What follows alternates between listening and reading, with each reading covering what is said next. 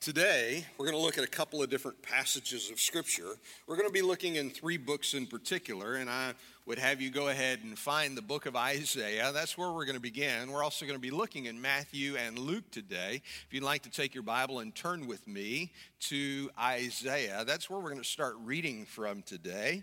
So, as you're looking for Isaiah, that Old Testament book, which is after Psalms, but Isaiah, which is before Jeremiah and Ezekiel. So you've got Psalms, Proverbs, you've got the Ecclesiastes in there, also got the Song of Solomon, and then you've got Isaiah. So if you'd find Isaiah in the Old Testament, that's where we're going to read starting off, and then we're also going to read out of Matthew and Luke today.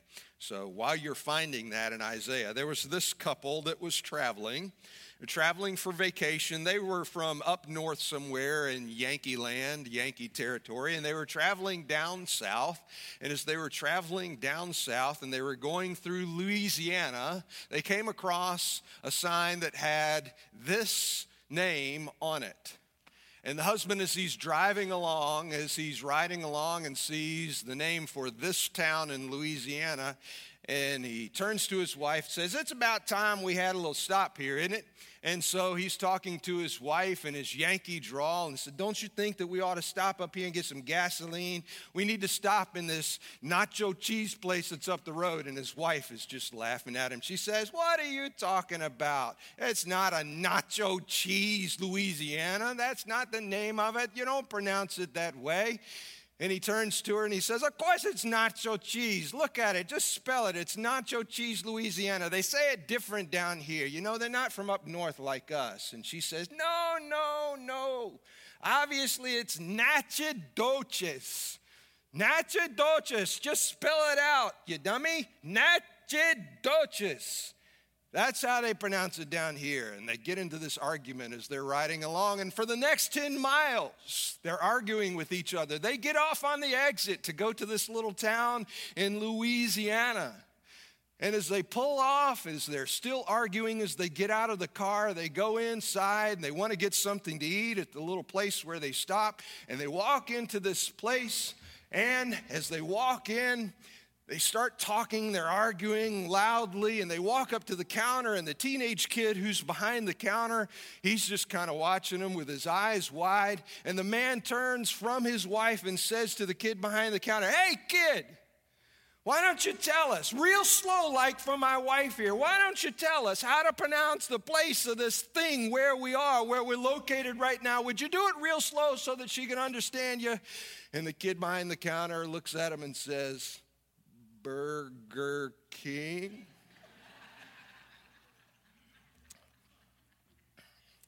you know, names mean something. Sometimes we get the names all screwed up. Sometimes we just don't really understand. Now, if you're traveling through this region of Louisiana, by the way, you might want to pronounce it the way that the locals do Natchitoches. I don't know how they get Natchitoches from that, but that's how they pronounce it down there in Natchitoches, Louisiana. Sometimes names we just don't get right. We don't understand the significance of a name. But when we look in Scripture in particular, when we look in the Word of God in particular, we need to understand that names have a great significance.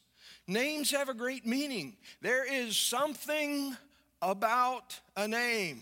You've heard the phrase before, what's in a name? Well, in Scripture in particular, a name has great bearing and meaning. Now, the reason we're looking at three different passages of Scripture today, we're going to be looking in Isaiah, we're going to be looking in Matthew, we're going to be looking in Luke, because as a pastor trying to find some topic to preach on, some fresh way to look at Scripture, in regard to the Christmas message, the Christmas story, as I was preparing for this message, trying to think, what am I going to be able to share? How am I going to be able to share this story in a fresh way? I was looking through many of these passages that talk about the coming of Christ, talk about our Savior, and I realized it was something that dawned on me. I've never spoken on this topic before it was kind of a, a, revelation for me as I was looking through.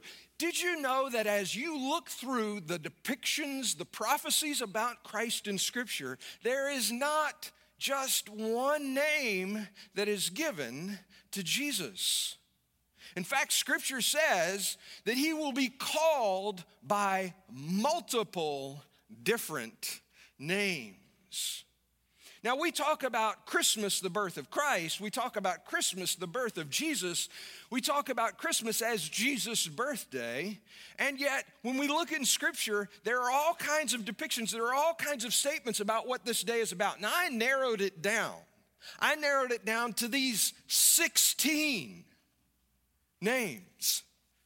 I could have looked in Zephaniah. I could have looked in Micah, but we would have been here, even though I have a little extra time today, we would have been here till 10 30, 11 o'clock, 12 o'clock, looking at all the names of Jesus. But these are ones that are tied in with his birth from Isaiah, from Matthew, and from Luke. And I wanted you to see them with me because there is something in a name. There is a message in a name. In Scripture, when a name is used, it's given for a purpose. Abraham Abraham was given a name. Of course, his name we know in Scripture. He was first named Abram. That was his name. Abram was his name, but God changed his name after he gave him the promise that he would bear a child, even in his old age, when he was in his late 90s and he would have his child. He changed his name to Abraham, which means eternal father. How ironic for someone who is not a father to be named Eternal Father, but that's what God changed his name to Isaac. His name in Hebrew sounds like the word for laughter.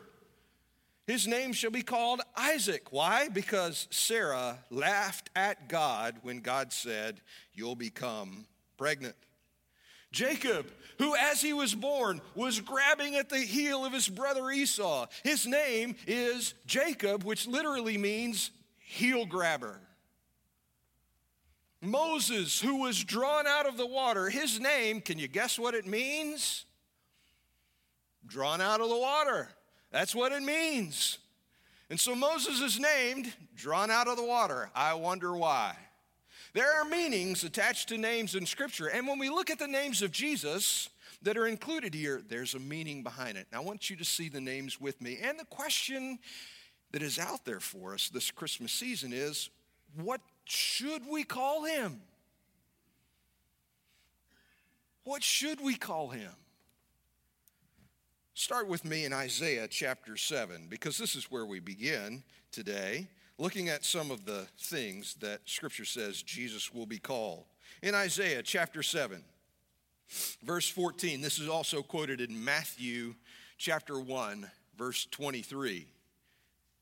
In Isaiah chapter 7, verse 14, it says, Therefore the Lord Himself, God Himself, will give you a sign. Behold, the virgin shall conceive and bear a son, and they shall call his name Emmanuel. What should we call him? Well, one of the names that Scripture says we are supposed to call him is Emmanuel. Now, you've probably been around long enough, listened to enough Christmas messages to know that this name, Emmanuel, literally means God is with us. This is the promise that was given to Isaiah. This is a promise that was given to Isaiah as Israel was being taken into captivity, as Israel, the northern tribes, were being led away into captivity, as the southern tribes in Judah would later be taken away into captivity. God gave this promise to Isaiah. He said, There is a Savior that is coming, there is one that is coming, and his name will be called Emmanuel. God is with us. This was part of what was prophesied about Christ. He shall be called God with you. Over in the next chapter, well, chapter 9, flip over two chapters with me. In chapter 9, again, Isaiah prophesying about the promised Son of God who would come. He says in chapter 9, verse 2 the people who walked in darkness, they have seen a great light. Those who dwelt in the land of the shadow of death, upon them a light has shined.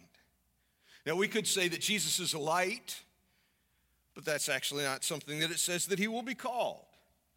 It says in verse 3 You have multiplied the nation and increased its joy. They rejoice before you, according to the joy of the harvest, as men rejoice when they divide the spoil. You have broken the yoke of his burden and the staff of his shoulder, the rod of his oppressor, as in the day of Midian for every warrior's sandal, from the noisy battle and garments rolled in blood, will be used for burning and fuel for fire. For unto us a child is born, unto us a son is given, and the government will be upon his shoulder, and his name will be called, his name will be called Wonderful Counselor,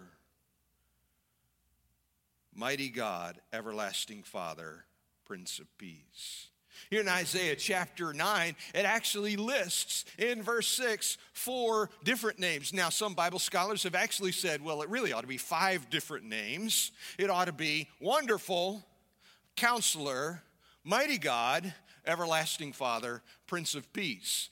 Well, we'll tie them together today because there's some question there. We'll just say that he is a wonderful counselor. And that's what scripture says. His name shall be called wonderful counselor. Why would this be important to a people, Israel, who are being taken off into captivity? Because they still need the guidance of the Lord. He is the counselor, He is the one who can counsel and still gives good direction to their lives, even though they have turned away from Him and for generations have stopped seeking His counsel and His wisdom. He shall be called, He shall be named Wonderful Counselor. He shall be named Mighty God. He shall be named Everlasting Father. He shall be named even in the midst of strife and turmoil and war and battle and captivity. He shall be called, named Prince of Peace. Now, those are just from Isaiah talking about the birth of Christ, talking about the coming of our Savior, talking about the coming of Jesus. These five that are listed there, possibly six if you separate wonderful and counselor. But these five are just from Isaiah. If you flip over to Matthew, we get several other names for Jesus. Flip over to Matthew chapter 1 with me, where we've read the Christmas story before, and we know as we've heard the Christmas story, we know that his name will be called Jesus, partially because that's what the angel said to Mary. Matthew chapter 1, starting at verse 18. The birth of Jesus Christ was as follows after his mother Mary became was betrothed to Joseph. Before they came together, she was found with child of the Holy Spirit. Then Joseph, her husband, being a just man, not wanting to make her a public example, was minded to put her away secretly. And when he thought about these things, behold, an angel of the Lord appeared to him in a dream, saying, Joseph, son of David, don't be afraid to take Mary, your wife as your wife, for that which is conceived in her is of the Holy Spirit, and she will bring forth a son, and you shall call his name Jesus for he will save his people from their sins. For he will save their his people from their sins. That name, Jesus, is actually the Aramaic version of that Hebrew name, Joshua, Yeshua, which translated in Hebrew and translated in Aramaic, Jesus, Joshua, means God, my salvation. And so when it says, You shall name him Jesus, for he will save his people from their sins, it is a statement referring back to how God had spared the land of Israel before, how God had saved Israel out of their captivity. And though Moses led them, Joshua was the one who took them into the promised land. God, my salvation, and has given me a settlement, a place to call my home. You shall call his name Yeshua, Jesus for he shall save his people from their sins. But it's not just there that it speaks about the name of Jesus. Reading on a little further, over into chapter 2 of Matthew, says, After Jesus was born in Bethlehem in Judea, in the days of Herod the king, wise men from the east came to Jerusalem, saying, calling him, Where is he who is king of the Jews? What should we call him? Well, the wise men had a name for him. He was just king of the Jews. The wise men called him by that name. And of course, with Herod, it was something that was troubling to him and troubled all of Jerusalem because Herod was troubled. For we have seen a star in the east, and we have come to worship him. When Herod the king heard this, he was troubled, and all Jerusalem with him. And when he had gathered the chief priests and scribes of the people together, he inquired of them where the Christ was to be born. What should we call him? Emmanuel, wonderful counselor, mighty God, everlasting Father, Prince of Peace, Jesus, King of the Jews, the Christ. Now, those who would have heard that term, the Christ, would have known that this is speaking to this promised Messiah. It is not just the name Jesus Christ that we often quote and that we think of in attached to Jesus as a name that he was born with. Jesus was born with the name Jesus, but the Christ was added on as a statement of who he is Jesus the Christ, Jesus Christ, Jesus the Messiah, Jesus the one who was prophesied about from old. And Herod poses the question where is the Christ to be born? And the kings respond. Verse 6. So they said to him, In Bethlehem of Judea, for thus it is written by the prophet, But you, Bethlehem, in the land of Judah, are not least among the rulers of Judah. For out of you shall come a capital R, a ruler, who will shepherd my people Israel. What should we call him? Maybe we ought to be calling him ruler. Maybe we ought to be calling him shepherd, as scripture speaks of. But those aren't the only names. Because we know that in Scripture, in the Gospels, in the four Gospels, Matthew, Mark, Luke, and John, it's Matthew and Luke that both speak about the birth of Jesus.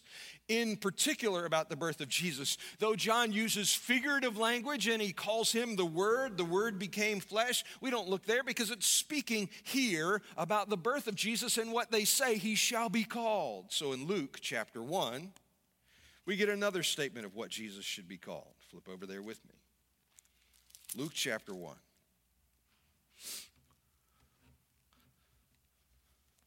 In Luke chapter 1, it says, verse 30, the angel said to her, Mary, don't be afraid, for you have found favor with God, and behold, you'll conceive in your womb and bring forth a son. You shall call his name Jesus, and he will be great, and he will be called, named, the Son of the Highest. And the Lord God will give him the throne of his father David. He shall be called Son of the Highest, Son of the Most High.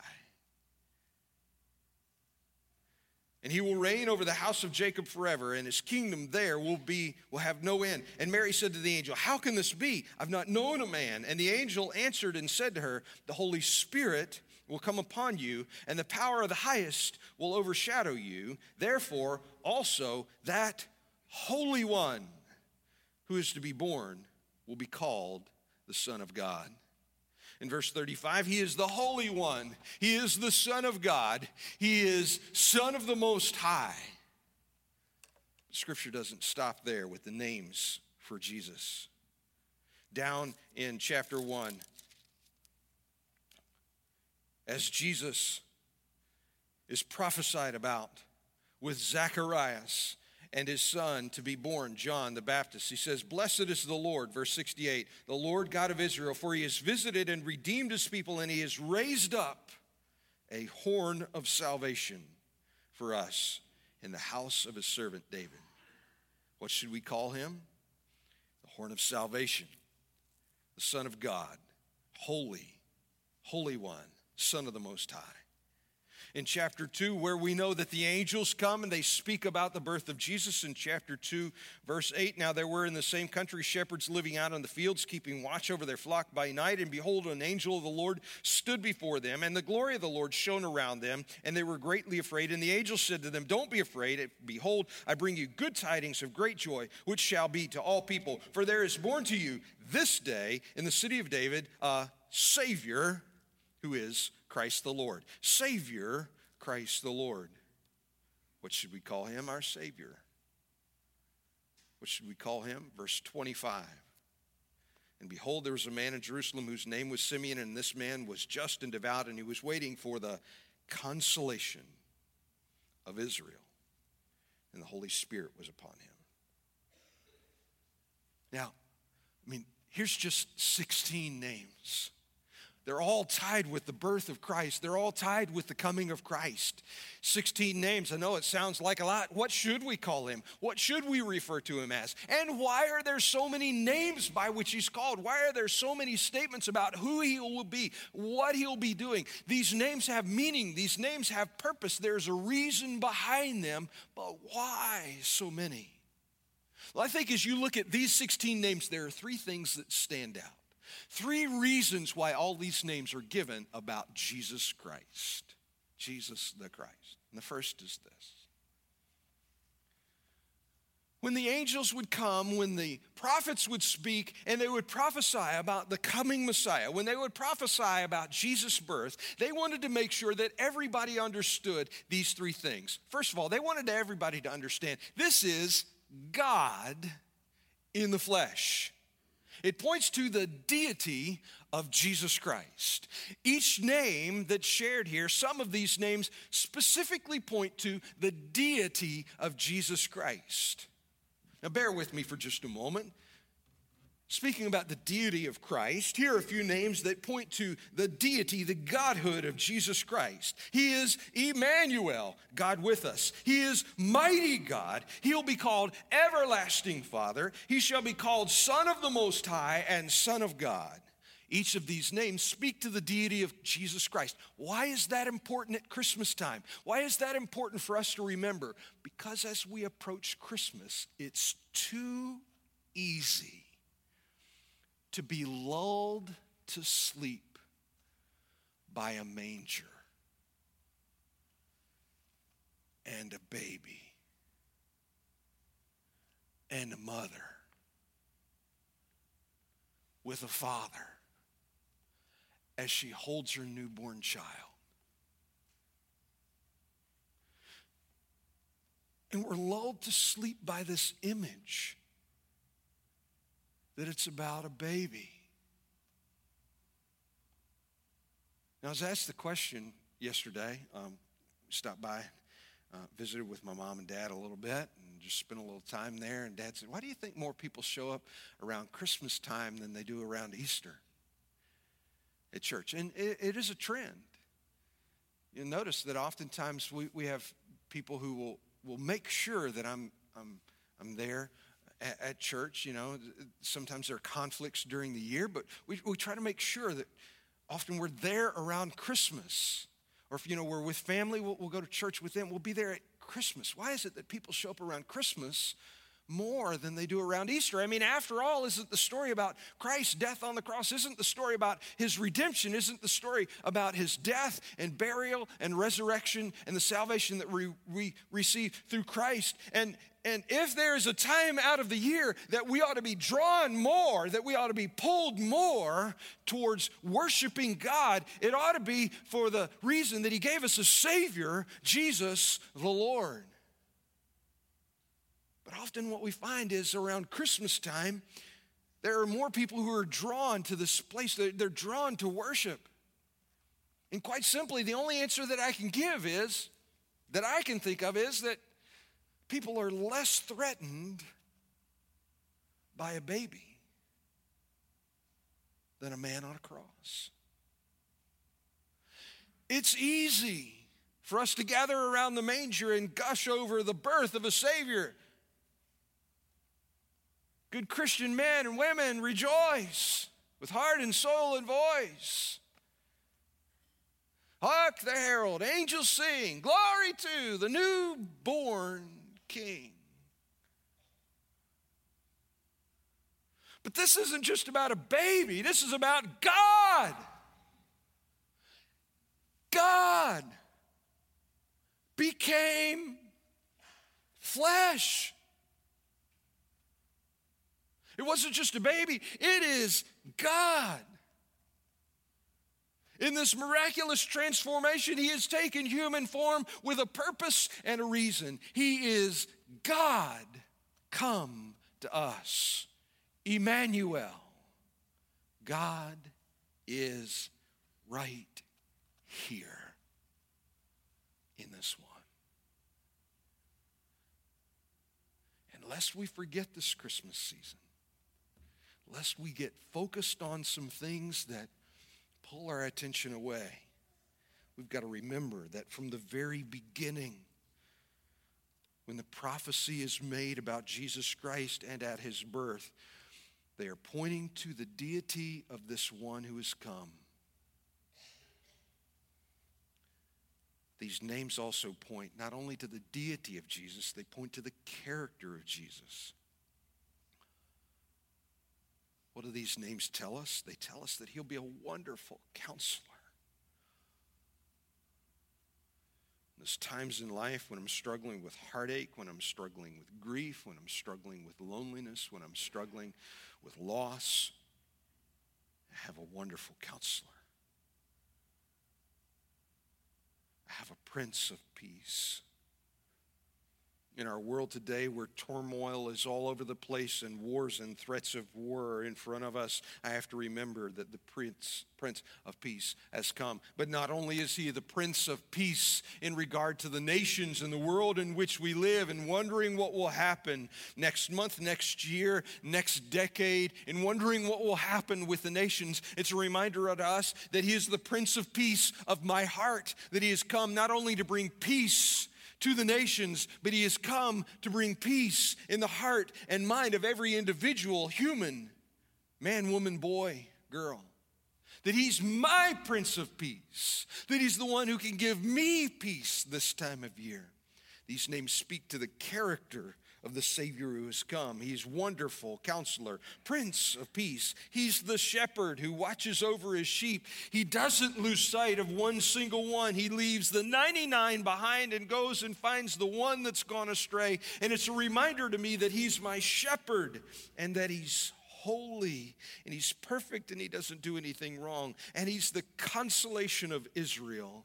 He consoles me in the midst of my loss and heartache and grief. What do these names tell us? They tell us of the deity of Jesus.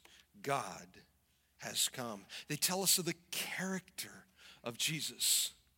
He came to bring peace, He came to console, He came to shepherd, He came to counsel. He came and He's perfectly lived His life so that His plan might be fulfilled. What do these names tell us? They tell us of the deity of Jesus, the character of Jesus, and the plan of Jesus. He's the Christ. He's King of the Jews. He's ruler. He's the horn of salvation. Jesus is Savior.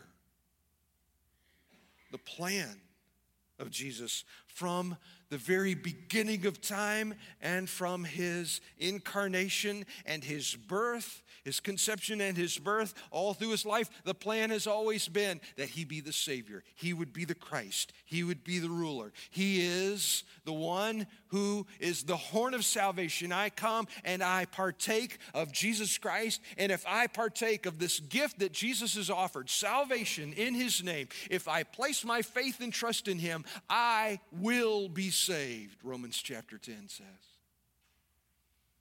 What do these names tell us? They tell us that this is God who has reached down to me, that this is God who wants to bring peace to the heart of every human being. This is God who wants to console us in our loss. This is God who wants to shepherd and guide me. He has a plan for my life. And if I trust in Him as my Savior, if I call upon His name, the name of the Lord Jesus Christ, and place my faith in Him, then my salvation is secured.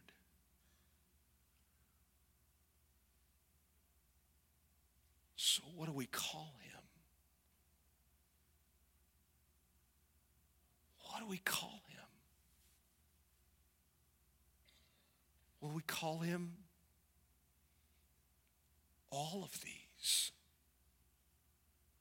Emmanuel, wonderful counselor, mighty God, everlasting Father, Prince of Peace, Jesus, ruler, King of the Jews, the Christ, the shepherd Son of the Most High. He is holy. He is Son of God. He is the horn of salvation. He's Savior, and He is my consolation. And I give praise and thanks today for the gift that God has given through His Son, Jesus Christ, in whose name we have been blessed.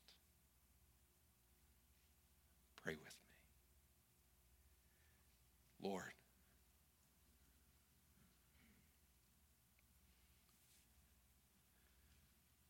thank you for this gift.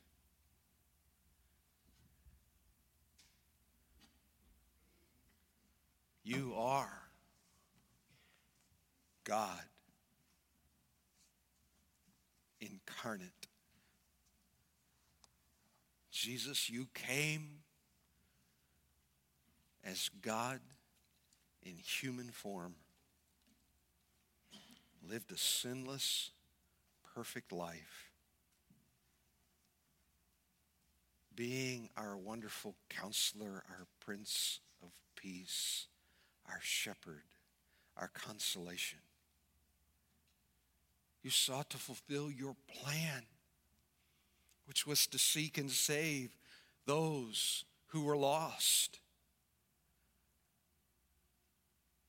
which was to be ruler of all, that at every, at the name of Jesus, every knee should bow and every tongue confess that you are Lord of all. Lord, I pray today if there's even one who has come to this place this morning who has yet to trust you and confess you as Savior and Lord, who might have come because of baby in a manger is a little less life changing, a little less threatening to our way of life than a Savior on a cross. Lord, I pray that you would shatter that illusion and that you would remind us of what we are to call you. Not just Jesus, not just the babe in the manger, but Emmanuel, God with us. Wonderful counselor, mighty God, everlasting Father, Prince of Peace, Jesus, Christ, Son of God, Holy One that you're the consolation of Israel, you're the horn of salvation, you are the Savior. You are Christ the Lord. And it's in that strong name of Jesus we turn to and we pray.